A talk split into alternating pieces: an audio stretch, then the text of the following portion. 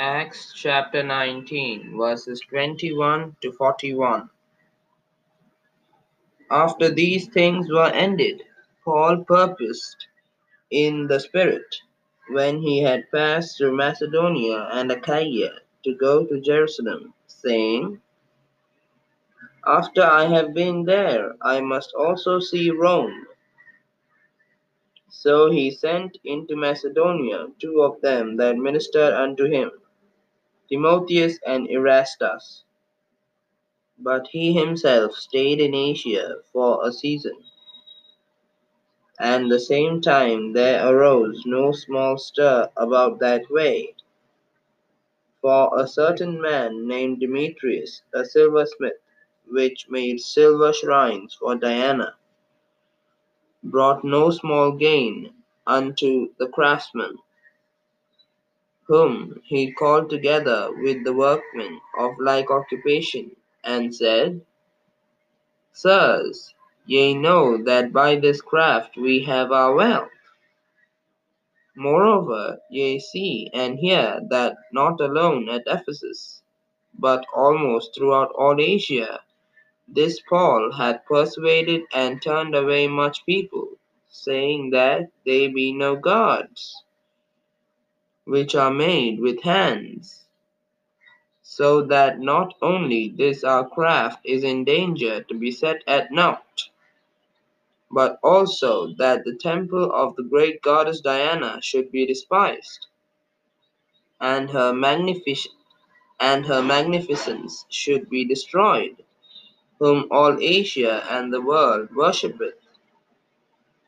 And when they heard these sayings, they were full of wrath and cried out, saying, Great is Diana of the Ephesians. And the whole city was filled with confusion, and having caught Gaius and Aristarchus, men of Macedonia, Paul's companions in travel, they rushed with one accord into the theatre.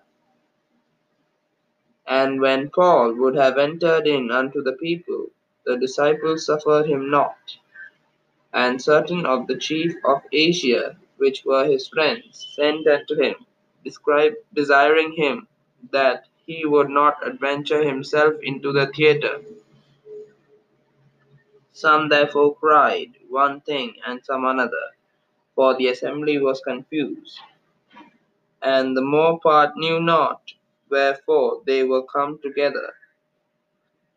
And they drew Alexander out of the multitude the Jews putting him forward, and Alexander beckoned with the hand, and would have made his defense unto the people.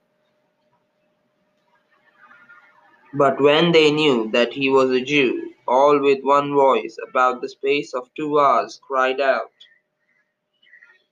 Great is Diana of the Ephesians.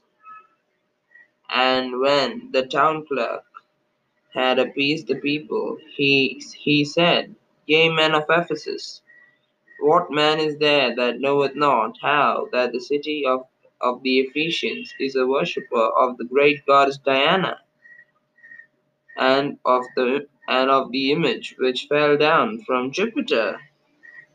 Seeing then that these things cannot be spoken against, ye ought to be quiet, and to do nothing rashly.